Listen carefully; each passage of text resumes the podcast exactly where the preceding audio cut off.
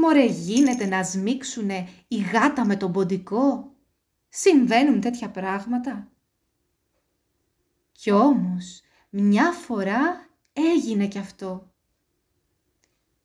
Είπανε τα δυο ζωντανά να γίνουνε κουμπάρι.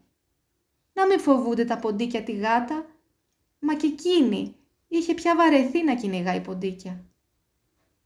Και έτσι τα είπανε, τα συμφωνήσανε και ήρθε η ώρα να ετοιμάσουν τα ποντίκια γλέντι τρικούβερτο. Σε εκείνο το γλέντι που λέτε, έφαγαν και ήπιαν με την καρδιά τους, γιατί πια δεν είχαν φόβο. Μπήκαν τότε στη σειρά και αρχίσαν το χορό.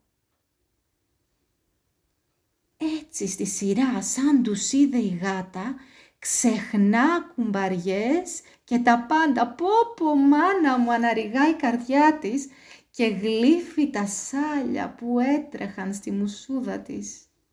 Βούρ στους λαχταριστούς μεζέδες! Όμως ο κουμπάρος ποντικός ήταν εκεί κοντά και προλαβαίνει και φωνάζει στον πρώτο του χορού που είχε κομμένη την ουρά του.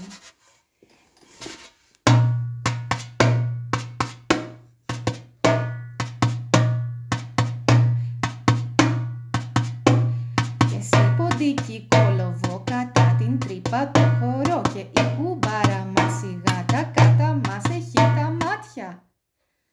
Τότε όλα τα ποντίκια αγκαλιασμένα έτρεξαν να κρυφτούν στην τρύπα.